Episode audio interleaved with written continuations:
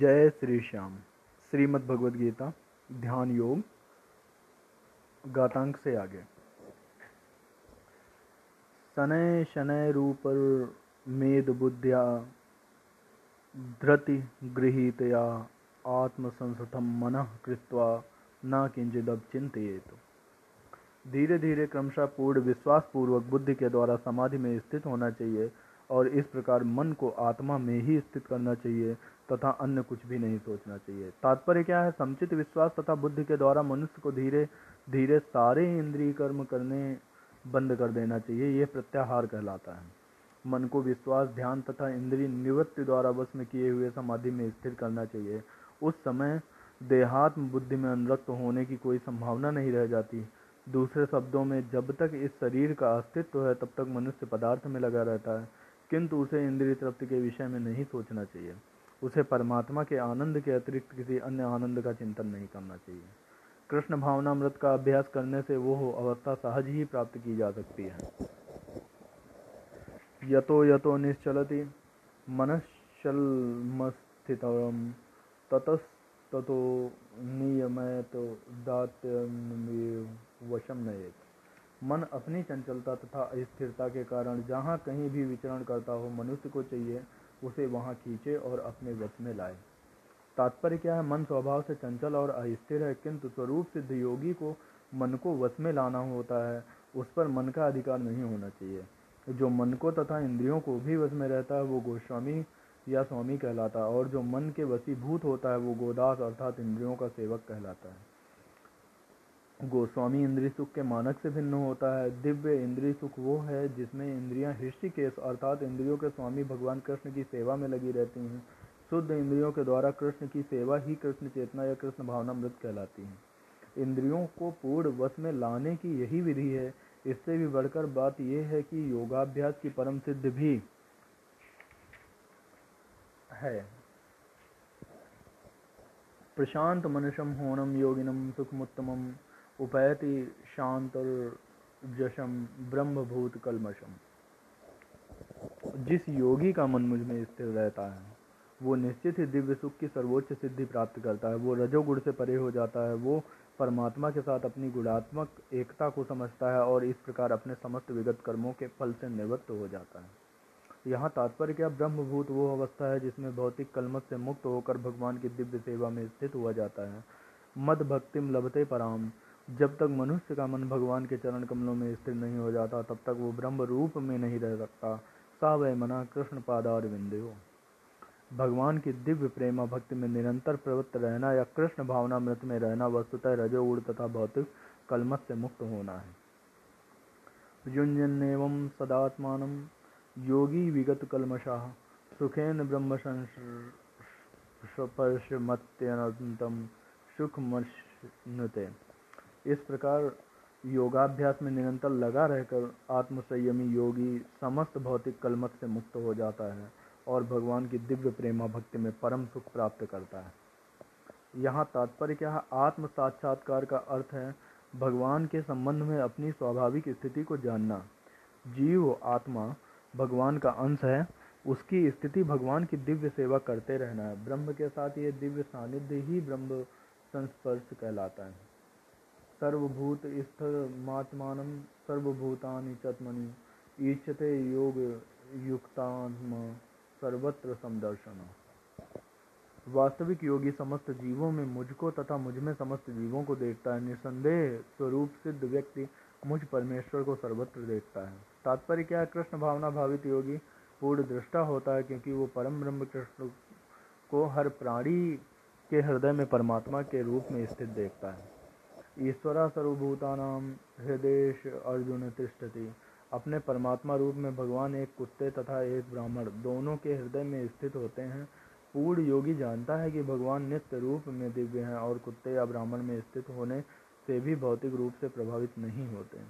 यही भगवान की परम निरपेक्षता है। यद्यप जीवात्मा में भी एक एक हृदय में विद्यमान है।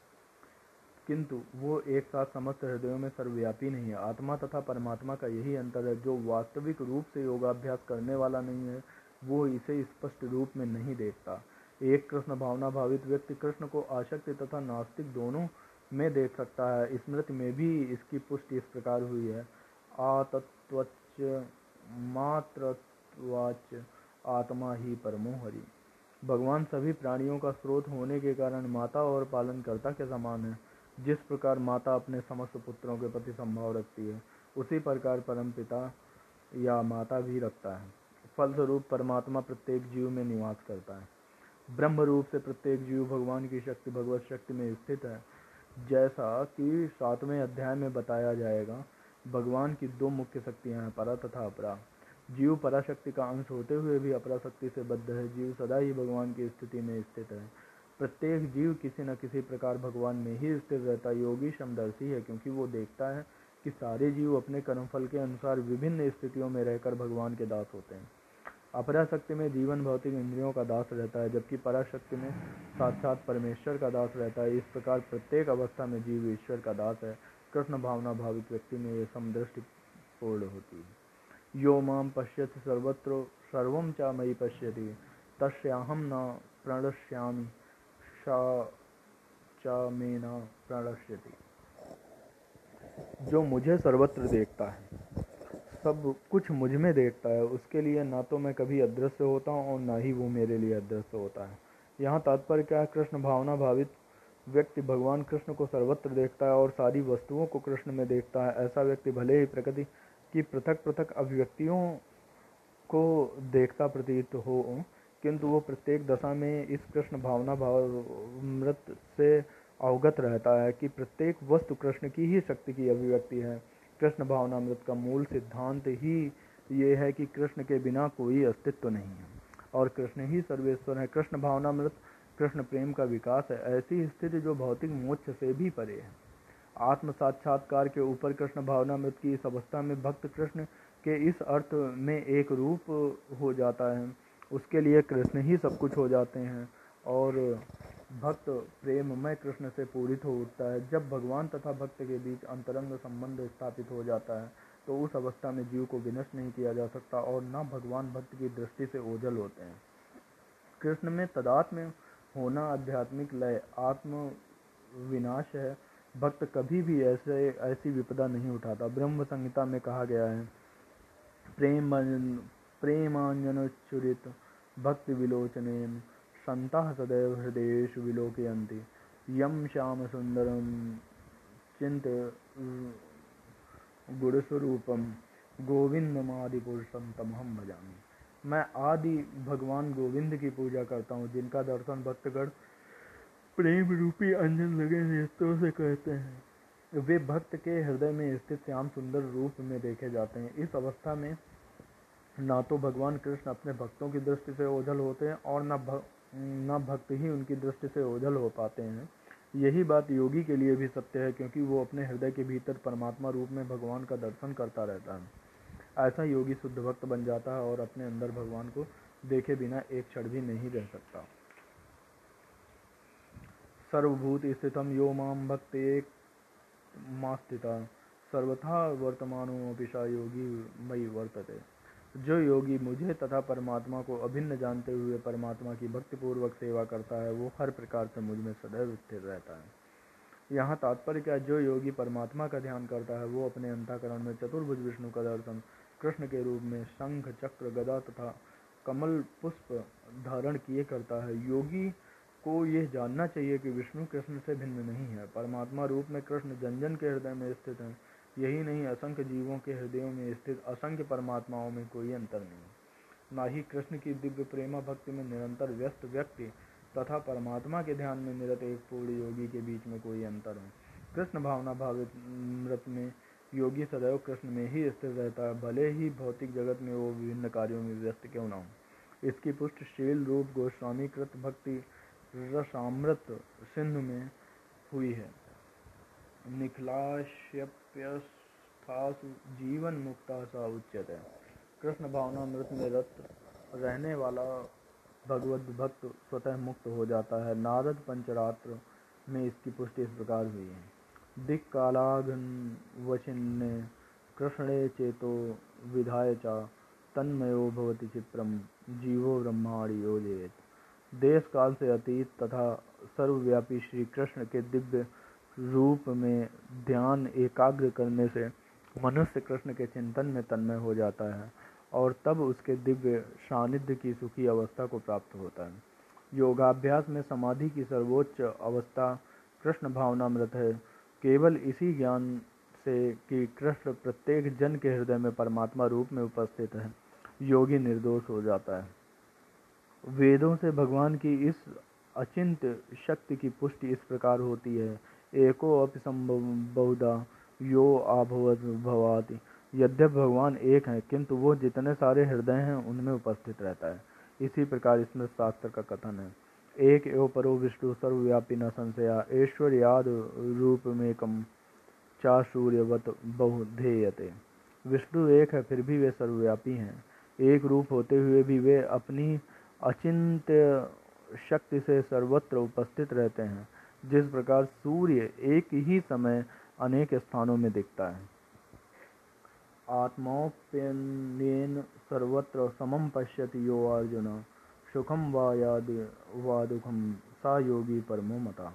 हे अर्जुन, वो पूर्ण योगी जो अपनी तुलना से समस्त प्राणियों में उनके सुखों तथा दुखों में वास्तविक समानता का दर्शन करता है।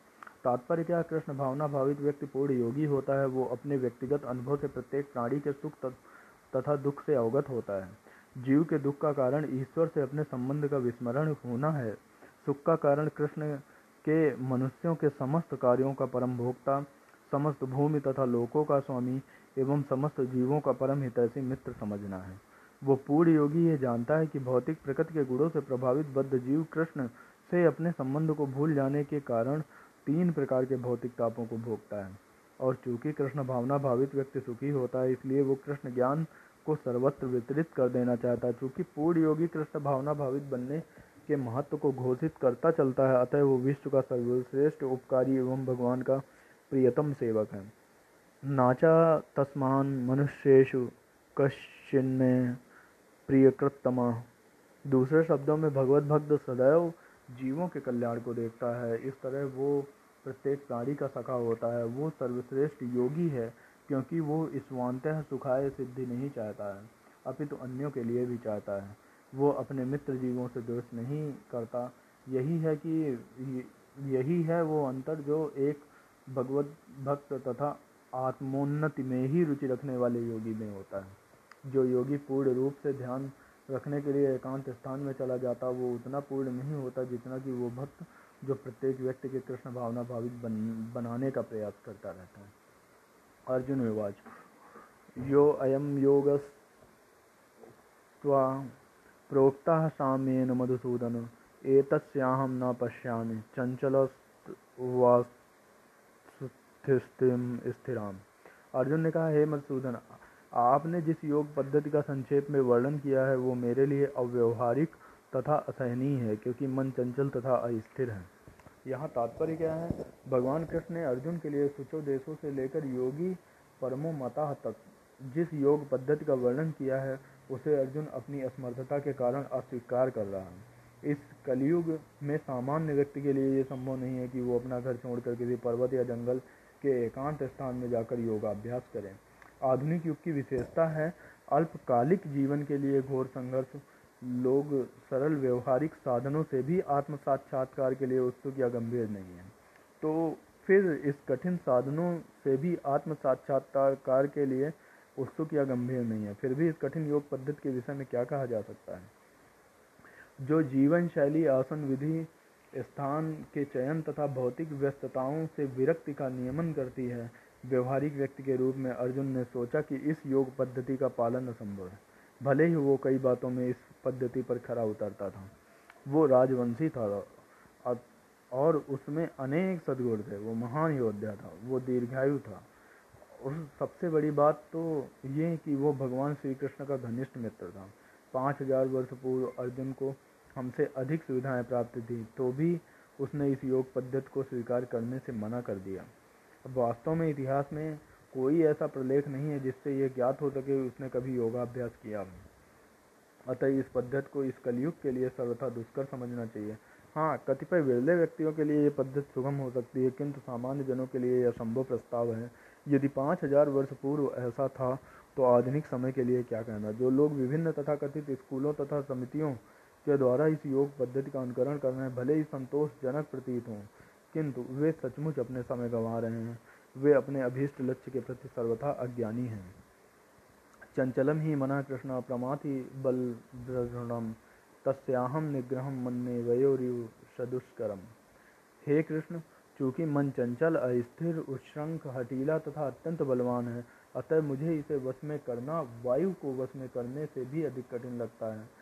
तात्पर्य क्या है, मन इतना बलवान तथा दुराग्राही है कि कभी कभी ये बुद्धि का उल्लंघन कर देता है। यद्यपि उसे बुद्धि के अधीन माना जाता है इस व्यवहार जगत में जहाँ मनुष्य का अनेक विरोधी तत्वों से संघर्ष करना होता है, उसके लिए मन को वश में कर पाना अत्यंत कठिन हो जाता है। कृत्रिम रूप से मनुष्य अपने मित्र तथा शत्रु दोनों के प्रति मानसिक संतुलन स्थापित कर सकता है, किंतु अंतिम रूप में कोई भी संसारी पुरुष ऐसा नहीं कर पाता, क्योंकि ऐसा कर पाना वेगवान वायु को वश में करने से भी कठिन है। वैदिक साहित्य में कहा गया है आत्मान रत्नम वृद्धि शरीरम रथमेव च बुद्धिम तो सारथिम वृद्धि, मन प्रगहमेव च। इंद्रियाणी हयाना विषयान तेषु गोचरान्, आत्मेन्द्रियमनोयुक्तं भक्तेत मनीषीणम प्रत्येक व्यक्ति इस भौतिक शरीर रूपी रथ पर आरूढ़ है। और बुद्धि इसका सारथी है, मन लगाम है तथा इंद्रिया घोड़े हैं। इस प्रकार मन तथा इंद्रियों की संगत से ये आत्मा सुख या दुख का भोगता है। ऐसा बड़े बड़े चिंतकों का कहना है। यद्यपि बुद्धि को मन का नियंत्रण करना चाहिए, किंतु मन इतना प्रबल तथा हठी है कि इसे अपनी बुद्धि से भी जीत पाना कठिन हो जाता है। जिस प्रकार की अच्छी से अच्छी दवा द्वारा कभी कभी रोगी वश में नहीं हो पाता ऐसा प्रबल मन को योगा ऐसे प्रबल मन को योगाभ्यास द्वारा वश में किया जा सकता। है किंतु ऐसा अभ्यास कर पाना अर्जुन जैसे संसारी व्यक्ति के लिए कभी भी व्यवहारिक नहीं होता तो फिर आधुनिक मनुष्य के संबंध में क्या कहा जाए? यहाँ पर प्रयुक्त उपमा अत्यंत उपयुक्त है। झंझावत को रोक पाना कठिन होता है और उच्छृंख, उच्छृंखल मन को भी रोक पाना तो और भी कठिन है। मन को वश में रखने का सरलतम उपाय जिसे भगवान चैतन्य ने सुझाया है ये है कि समस्त दैत्यनता दैत्यता, दैन्यता के साथ मोक्ष के लिए हरे कृष्ण महामंत्र का कीर्तन किया जाए। विधि ये है कि सावह मना कृष्ण पादार विंदो मनुष्य को चाहिए कि वो अपने अपने मन को पूर्णतया कृष्ण में लगाए, तभी मन को विचलित करने के लिए अन्य व्यस्तताएँ शेष नहीं रह जाएँगी।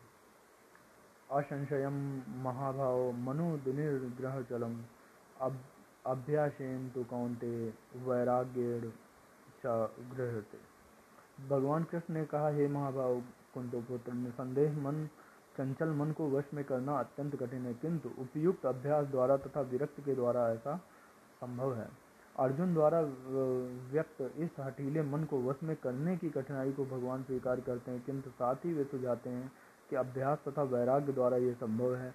ये अभ्यास क्या है? वर्तमान युग में तीर्थवास, परमात्मा का ध्यान, मन तथा इंद्रियों का निग्रह, ब्रह्मचर्य पालन, एकांतवास आदि कठोर विधि विधानों का पालन कर पाना संभव नहीं है। किंतु कृष्ण भावनामृत के अभ्यास से मनुष्य भगवान की नवदा भक्ति का आचरण करता है, ऐसी भक्ति का प्रथम अंग है कृष्ण के विषय में श्रवण करना। मन को समस्त प्रकार की दुश्चिंताओं से शुद्ध करने के लिए यह परम शक्तिशाली एवं दिव्य विधि है। कृष्ण के विषय में जितना अधिक श्रवण किया जाता है, उतना ही मनुष्य उन उन वस्तुओं के प्रति अनाशक्त हो जाता है। होता है, जो मन को कृष्ण से दूर ले जाने वाली है। मन को उन सारे कार्यों से विरक्त कर लेने पर, जिनसे कृष्ण का कोई संबंध नहीं है, मनुष्य सुगमता पूर्व वैराग्य सीख सकता है। वैराग्य अर्थ है पदार्थ से विरक्ति और मन का आत्मा में प्रवृत्त होना। निर्विशेष आध्यात्मिक विरक्त कृष्ण के कार्यकलापों में मन को लगाने की अपेक्षा अधिक कठिन है। ये व्यवहारिक है, क्योंकि कृष्ण के विषय में श्रवण करने से मनुष्य स्वतः परमात्मा के प्रति आशक्त हो जाता है। ये आशक्ति, परेशानुभूति या आध्यात्मिक तुष्टि कहलाती है। यह वैसे ही है जिस तरह भोजन के प्रत्येक कौर से भूखे को तुष्टि प्राप्त होती है। भूख लगने पर मनुष्य जितना अधिक खाता है, उतनी ही अधिक तुष्टि और शक्ति उसे मिल जा, मिलती जाती है। इसी प्रकार भक्ति संपन्न करने से दिव्य तुष्टि की अनुभूत होती है, क्योंकि मन भीतर मन भौतिक वस्तुओं से विरक्त हो जाता है। ये कुछ कुछ वैसा ही है जैसा कुशल उपचार तथा सुपथ्य द्वारा रोग का इलाज। अतः भगवान कृष्ण के कार्यकलापों का श्रवण उन्मत्त मन का कुशल उपचार है और कृष्ण को अर्पित भोजन ग्रहण करना रोगी के लिए उपयुक्त पथ्य है। यह उपचार ही कृष्ण भावनामृत की विधि है। असंयतात्म योगो दुष्प्राप इति में मति। वश्यात्मना तो यतता शक्यो आवाप्तु मुपियायता जिसका मन उच्छृंखल है, उसके लिए आत्म साक्षात्कार करना कठिन होता है। किंतु जिसका मन संयमित है, जो समुचित उपाय करता है, उसकी सफलता ध्रुव है। ऐसा मेरा मत है। तात्पर्य। भगवान घोषणा करते हैं कि जो व्यक्ति अपने मन को भौतिक व्यापारों से विलक करने का समुचित उपाय नहीं करता, उसे आत्म साक्षात्कार में शायद ही सफलता प्राप्त हो सके। भौतिक रोग में मन लगाकर योग का अभ्यास करना, मानो अग्नि में जल डालकर उसे प्रज्वलित करने का प्रयास करना हो। मन का निग्रह किए बिना योगाभ्यास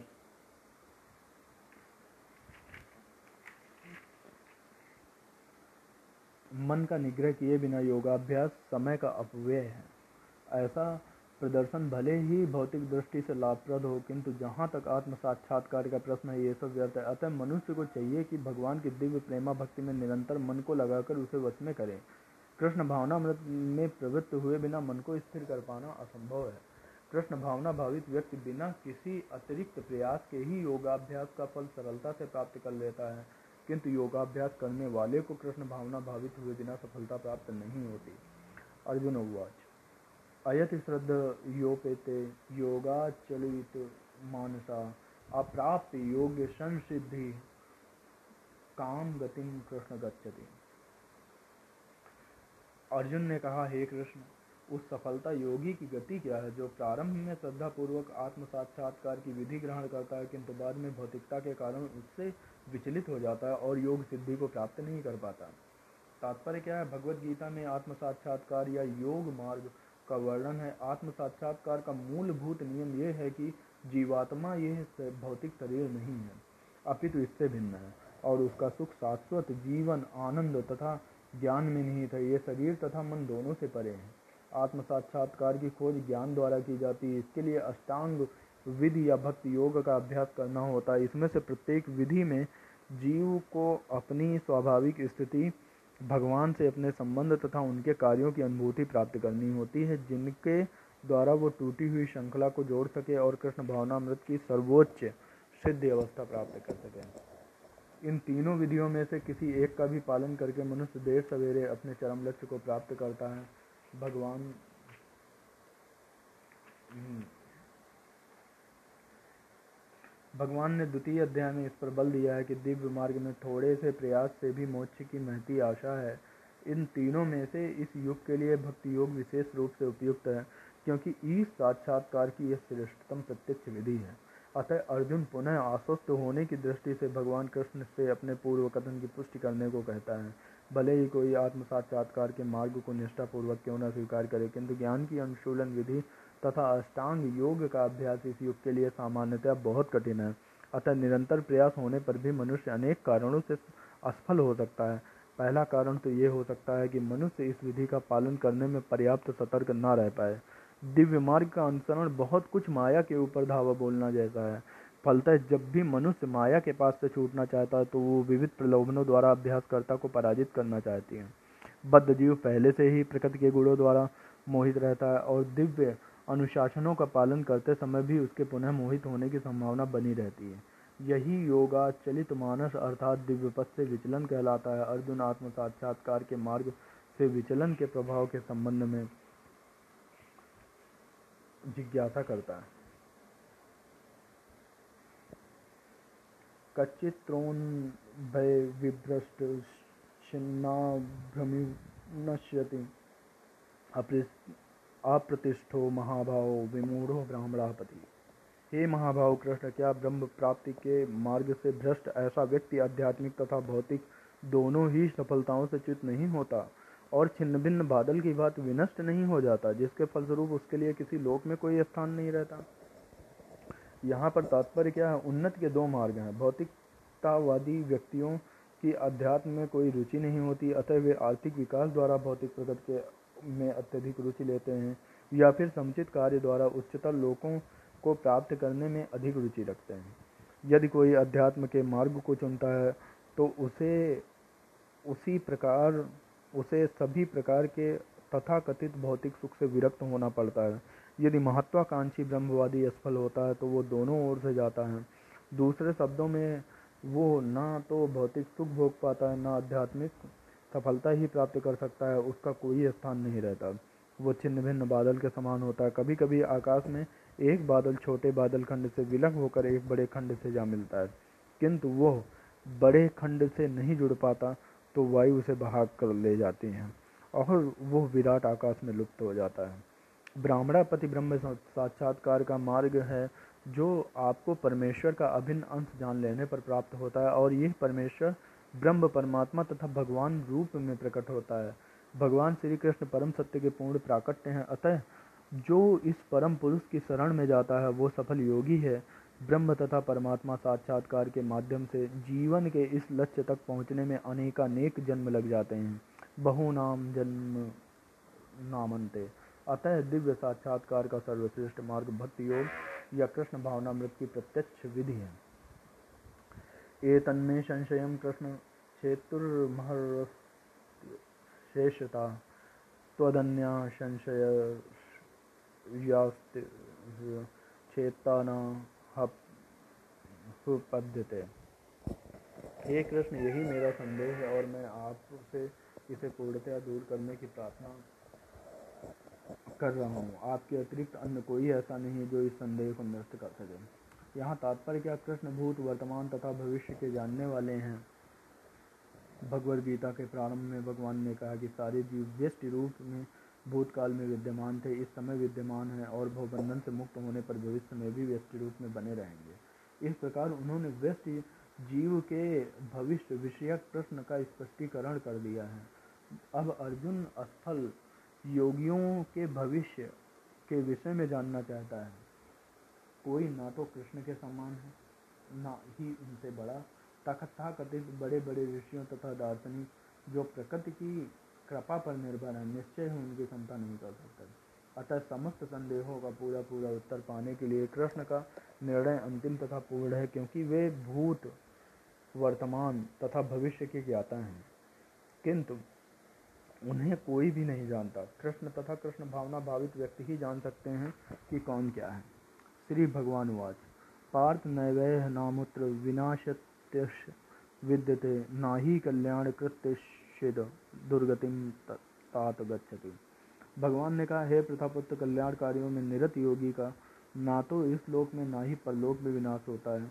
हे मित्र, भलाई करने वाला कभी बुराई से पराजित नहीं होता है।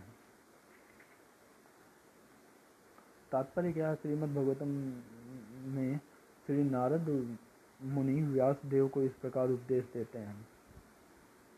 त्यक्तया सर्वधर्म चरणाम्बुजम हरेर्भजनं पक्को अथ पत्ते ततो यदि।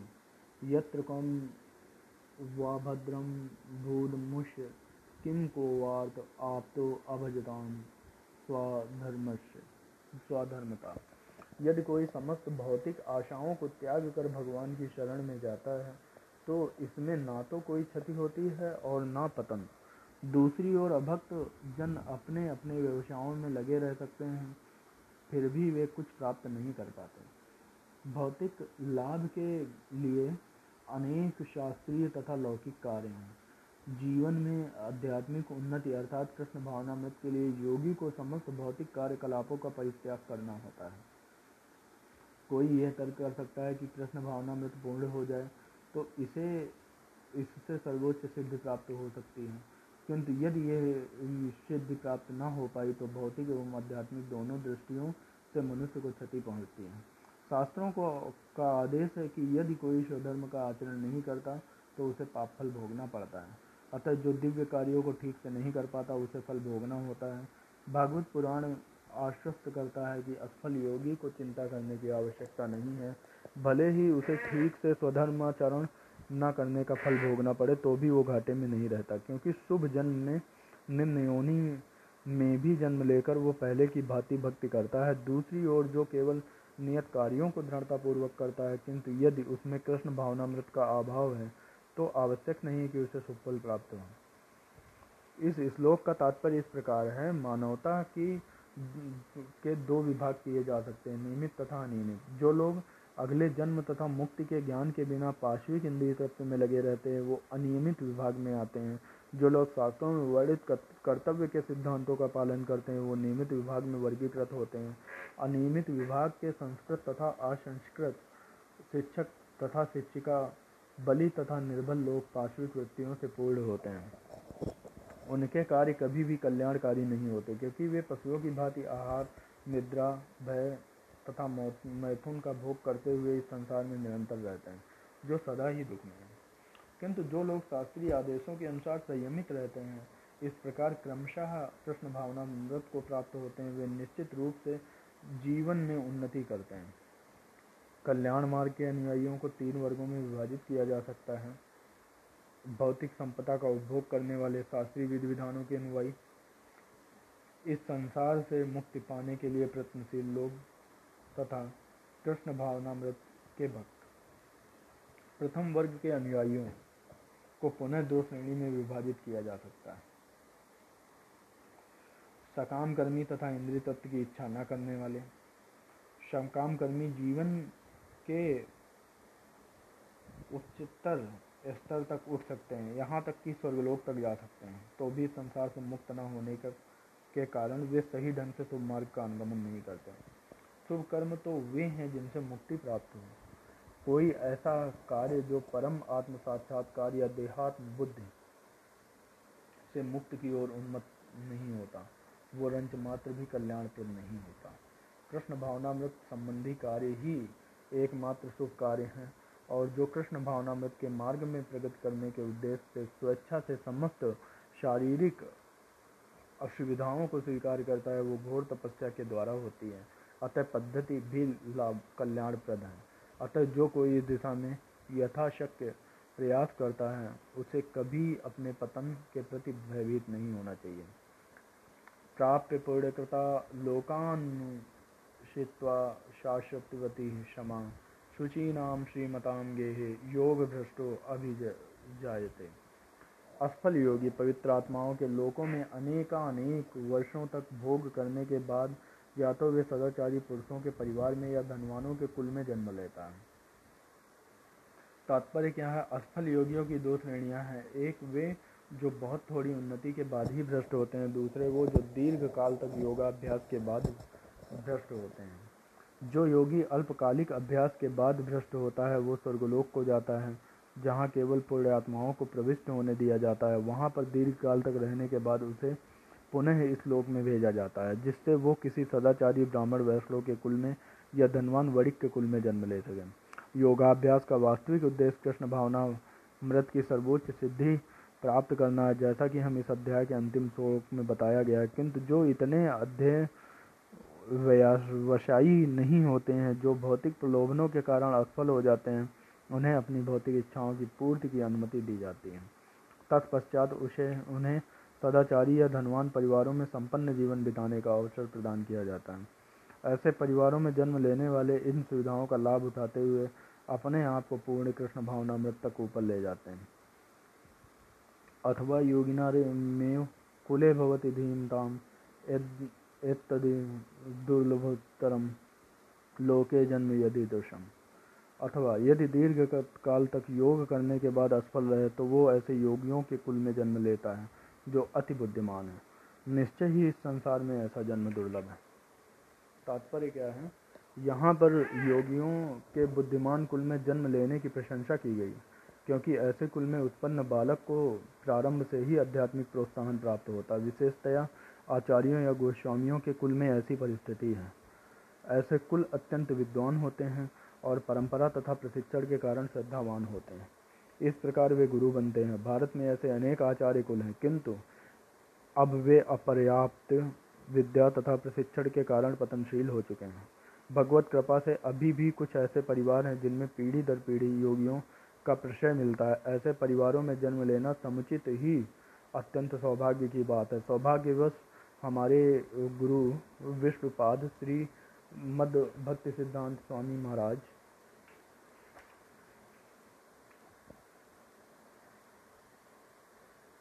को स्वयं हमें भी ऐसे परिवारों में जन्म लेने का अवसर प्राप्त हुआ। हम दोनों को बचपन से ही भगवत भक्ति करने का प्रशिक्षण दिया गया। बाद में दिव्य व्यवस्था के अनुसार हमारी उनसे भेंट हुई। तत्रतम बुद्ध संयोगम लभते पौर्व देहिकम यतते चा ततो भूया संसिद्धो कुरुनंदना। हे कुरुनंदन, ऐसा जन्म पाकर वो अपने पूर्व जन्म की दैवी चेतना को पुनः प्राप्त करता है और पूर्ण सफलता प्राप्त करने के उद्देश्य से वो आगे उन्नति करने का प्रयास करता है। तात्पर्य क्या है? राजा भरत जिन्होंने जिन्हें तीसरे जन्म में, उत्तम ब्राह्मण कुल में जन्म मिला, पूर्व दिव्य चेतना की पुनः प्राप्ति के लिए उत्तम जन्म के उदाहरण स्वरूप हैं। भरत विश्व भर के सम्राट थे और तभी यह लोक देवताओं के बीच भारतवर्ष के नाम से विख्यात हैं। पहले यह इला व्रत वर्ष के नाम से ज्ञात था। भरत ने अल्पायु में ही आध्यात्मिक सिद्धि के लिए संन्यास ग्रहण कर लिया था, किंतु वे सफल नहीं हो सके। अगले जन्म में उन्हें उत्तम ब्राह्मण कुल में जन्म लेना पड़ा। वे जड़ भरत कहलाए, क्योंकि वे एकांत वास करते थे, तथा किसी से बोलते ना थे। बाद में राजा रघुगण ने इन्हें महानतम योगी के रूप में पाया। उनके जीवन से यह पता चलता है कि दिव्य प्रयास अथवा योगाभ्यास कभी व्यर्थ नहीं जाता। भगवत कृपा से योगी कृष्ण भावना में पूर्ण सिद्धि प्राप्त करने के बारंबार योग प्राप्त होते रहते हैं। पूर्व पूर्व अभ्यासेन तनय ह्रियते हृषवशो अपिशा जिज्ञासुरपि योग शब्द ब्रह्म वर्तते। अपने पूर्व जन्म की दैवी चेतना से वो न चाहते हुए भी स्वतः योग के नियमों की ओर आकर्षित होता है। ऐसा जिज्ञासु योगी शास्त्रों के अनुष्ठानों से परे स्थित होता है। तात्पर्य क्या है? उत्तम योगी जन शास्त्रों के अनुष्ठानों के प्रति अधिक आकर्षित नहीं होते, किंतु योग नियमों के प्रति स्वतः आकृष्ट होते हैं। जिनके द्वारा कृष्ण भावनामृत में आरूढ़ हो सकते हैं। श्रीमद् भागवत में उन्नत योगियों द्वारा वैदिक अनुष्ठानों के प्रति अवहेलना की व्याख्या इस प्रकार की गई है। अहो बत स्वपचो अतो गरीयान यज्ञ वर्तते नाम तुभ्यम ते पुस्तस्पश्यते जुहु।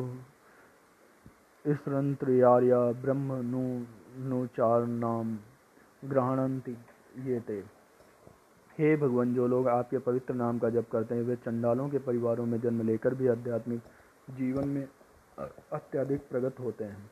ऐसे जप करता निसंदेह सभी प्रकार के तप तथा यज्ञ कर चुके हैं तीर्थ स्थानों में जाकर स्नान कर चुके होते हैं और समस्त शास्त्रों का अध्ययन कर चुके हैं। इसका सुप्रसिद्ध उदाहरण भगवान चैतन्य ने प्रस्तुत किया है, जिन्होंने ठाकुर हरिदास को अपने परम प्रिय शिष्य के रूप में स्वीकार किया है। यद्यप हरिदास का जन्म एक मुसलमान परिवार में हुआ था, किंतु भगवान चैतन्य ने उन्हें नामाचार्य की पदवी प्रदान की थी, क्योंकि वे प्रतिदिन नियम पूर्वक तीन लाख भगवान के पवित्र नामों, हरे कृष्ण हरे कृष्ण कृष्ण कृष्ण, हरे हरे हरे नाम हरे नाम नाम नाम, हरे हरे का जप करते थे। और चूँकि वो निरंतर भगवान के पवित्र जप, पवित्र नाम का जप करते थे, ये समझा जाता था, समझा जाता है कि पूर्व जन्म में उन्होंने उन्होंने शब्द ब्रह्म नाम वेद वर्णित कर्मकांडों को पूरा किया होगा। अतएव जब तक कोई पवित्र नहीं होता, जब तब तक कृष्ण भावनामृत के नियमों को ग्रहण नहीं करता या भगवान के पवित्र नाम हरे कृष्ण का जप नहीं कर सकता। प्रत्यनागत मानस्तु, योगी संशुद्ध किलबिशा अनेक जन्म संसिद्धस्तो याति पराम गति और जब योगी समस्त कलमत से शुद्ध होकर सत्य निष्ठा से आगे प्रगति करने का प्रयास करता है तो अंतोगत्वा अनेक अनेक जन्मों के अभ्यास के पश्चात सिद्धि लाभ करके वो परम गंतव्य को प्राप्त करता है। सदाचारी धनवान तथा पवित्र कुल में उत्पन्न पुरुष योगाभ्यास के अनुकूल परिस्थितियों से सचेष्ट हो जाता है अतः वो दृढ़ संकल्प करके अपने अधूरे कार्य को करने में लग जाता है। और इस प्रकार वो अपने समस्त भौतिक कलमत से शुद्ध कर लेता है। समस्त कलमत से मुक्त होने पर उसे परम सिद्ध कृष्ण भावनामृत प्राप्त होती है। कृष्ण भावनामृत ही समस्त कलमत से मुक्त होने की पूर्ण अवस्था है। इसकी पुष्टि भगवद गीता में हुई है। ये शाम तुन्न गतम पापम जनानाम पुण्य कर्माणाम तम द्वंद मोह निर्मुक्ता भजनते माम दृढ़ बताओ अनेक जन्मों में पुण्य कर्म करने से जब कोई समस्त कलमश या मोह में द्वंद्वों से पूर्णतया मुक्त हो जाता है तो वो भगवान की दिव्य प्रेमा भक्ति में लग पाता है। तपस्वीर्भयो अधिको, योगी ज्ञानिर्भयो अपि, मतो अधिका कर्मिभ्यश्रियाधिको योगी तस्माद योगी भव अर्जुना योगी पुरुष तपस्वी से, ज्ञानी से तथा सकाम कर्मी से बढ़कर होता। अतः हे अर्जुन, तुम सभी प्रकार से योगी बनो। यहाँ तात्पर्य क्या, जब हम योग का नाम लेते हैं तो हम अपनी चेतना को परम सत्य के साथ जोड़ने की बात करते हैं। विविध अभ्यासकर्ता इस पद्धति को ग्रहण की गई विशेष विधि के अनुसार विभिन्न नामों से पुकारते हैं। जब ये योग पद्धति सकाम कर्मों से मुख्यतया संबंधित होती है तो योग कर्म कहलाती है। जब ये चिंतन से संबंधित होती है तो ज्ञान योग कहलाती है। जब ये भगवान की भक्ति से संबंधित होती है तो भक्ति योग कहलाती है। भक्ति योग या कृष्ण भावनामृत समस्त योगों की परम सिद्धि है, जैसा कि अगले श्लोक में बताया जाएगा। भगवान ने यहाँ पर योग की श्रेष्ठता की पुष्टि की है, किंतु उन्होंने इसका उल्लेख नहीं किया है कि यह भक्ति योग से श्रेष्ठ है। भक्ति योग पूर्ण आत्मज्ञान है, अतः इससे बढ़कर कुछ भी नहीं है। आत्मज्ञान के बिना तपस्या अपूर्ण है। परमेश्वर के प्रति समर्पित हुए बिना ज्ञान योग भी अपूर्ण है, सकाम कर्म भी कृष्ण भावनामृत के बिना समय का अपव्यय है। अतः यहाँ पर योग का सर्वाधिक प्रशंसित रूप भक्ति योग है और इसका, और इसकी अधिक व्याख्या अगले श्लोक में की गई है। योगिनामपि सर्वेषां मद्रतेनान्तरात्मना श्रद्धा वन भजते यो माम सा में युक्त तमो मता। और समस्त योगियों में से जो योगी अत्यंत श्रद्धापूर्वक मेरे परायण है, अपने अंताकरण में मेरे विषय में सोचता है और मेरी दिव्य प्रेमा भक्ति करता है, वो योग में मुझसे परम अंतरंग रूप से युक्त रहता और सबों में सर्वोच्च है। यही मेरा मत है। तात्पर्य क्या है? यहाँ पर भजते शब्द महत्वपूर्ण है। भजते भज धातु से बना हुआ है, जिसका अर्थ है सेवा करना। अंग्रेज़ी शब्द वर्शिप पूजन से यह भाव व्यक्त नहीं होता। क्योंकि इससे पूजा करना सम्मान दिखाना तथा योग्य का सम्मान करना सूचित होता है। किंतु प्रेम तथा श्रद्धा पूर्वक सेवा तो श्री भगवान के निमित्त है। किसी सम्माननीय व्यक्ति या देवता की पूजा न करने वाले को अशिष्ट कहा जा सकता है।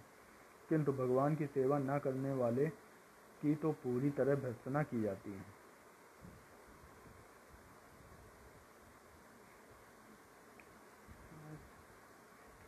प्रत्येक जीव भगवान का अंश स्वरूप है और इसी तरह प्रत्येक जीव को अपने स्वभाव के अनुसार भगवान की सेवा करनी चाहिए। ऐसा न करने से वो नीचे गिर जाता है। भगवत पुराण में इसकी पुष्टि इस प्रकार हुई है। या शाम पुरुषम साक्षादात्म प्रभवमीश्वरम न भजन्ते वजानन्ति स्थानाभ्रष्टा पतंत्यदा जो मनुष्य अपने जीवन दाता आद्य भगवान की सेवा नहीं करता और अपने कर्तव्य में शिथिलता बरतता है, वो निश्चित रूप से अपनी स्वाभाविक स्थिति से नीचे गिरता है। भगवत पुराण में इस श्लोक में भजंत शब्द व्यवहृत हुआ है।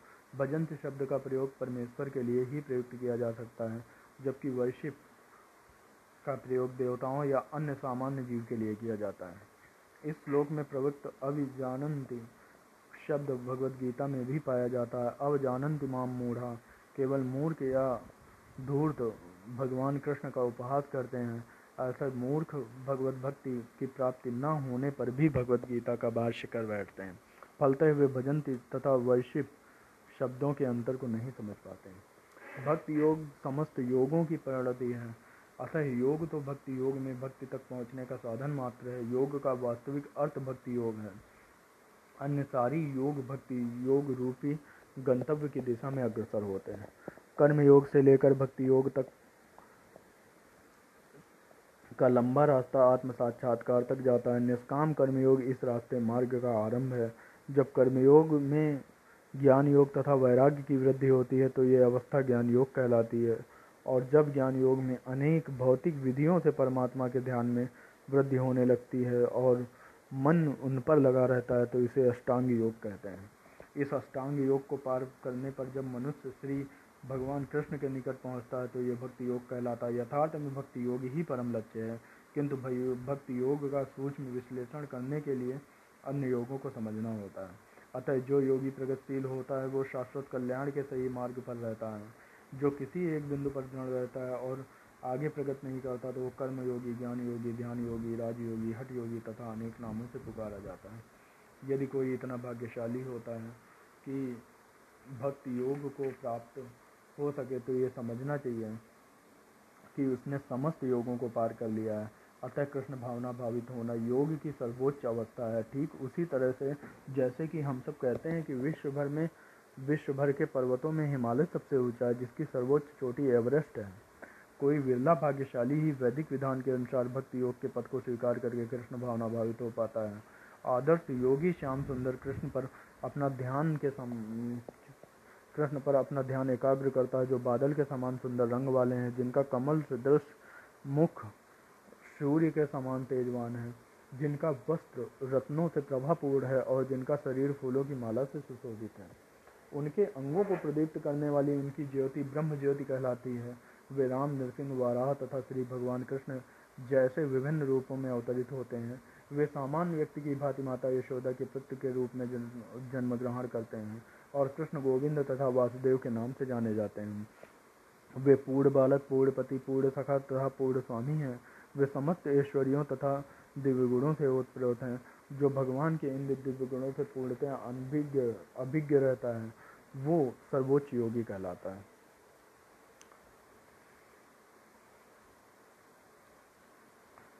योग की यह सर्वोच्च दशा केवल भक्ति योग से ही प्राप्त की जा सकती है, जिसकी पुष्टि वैदिक साहित्य से होती है। श्वेताश्वरोत्तर उपनिषद। यस्व देवो भक्त परा भक्तिर यथा देवे तथा गुरु तस्ते कथिता हृता प्रकाशयंते महात्मना। जिन महात्माओं के हृदय में श्री भगवान तथा गुरु में परम श्रद्धा होती है, उनमें वैदिक ज्ञान का संपूर्ण तात्पर्य स्वतः प्रकाशित हो जाता है। भक्ति रस्य भजनम तादि। हा मित्रोपाधि नैराश्मेना मुष्मिना मन कल्पनेतदेव नैष्कर्म में भक्ति का अर्थ है भगवान की सेवा जो इस जीवन में या अगले जीवन में भौतिक लाभ की इच्छा से रहित होती है। ऐसी प्रवृत्तियों से मुक्त होकर मनुष्य को अपना मन परमेश्वर में लीन करना चाहिए। नैश कर्म का यही प्रयोजन है। गो, गोपाल तापनी उपनिषद। ये सभी कुछ ऐसे साधन हैं जिनसे योग की परम संसिद्धमयी अवस्था, भक्ति या कृष्ण भावनामृत को संपन्न किया जाता है। इस प्रकार श्रीमद् भगवद गीता के छठे अध्याय ध्यान योग का भक्ति वेदांत तात्पर्य संपूर्ण हुआ। जय श्री कृष्णा। जय राधे राधे। जय श्री श्याम सुंदर।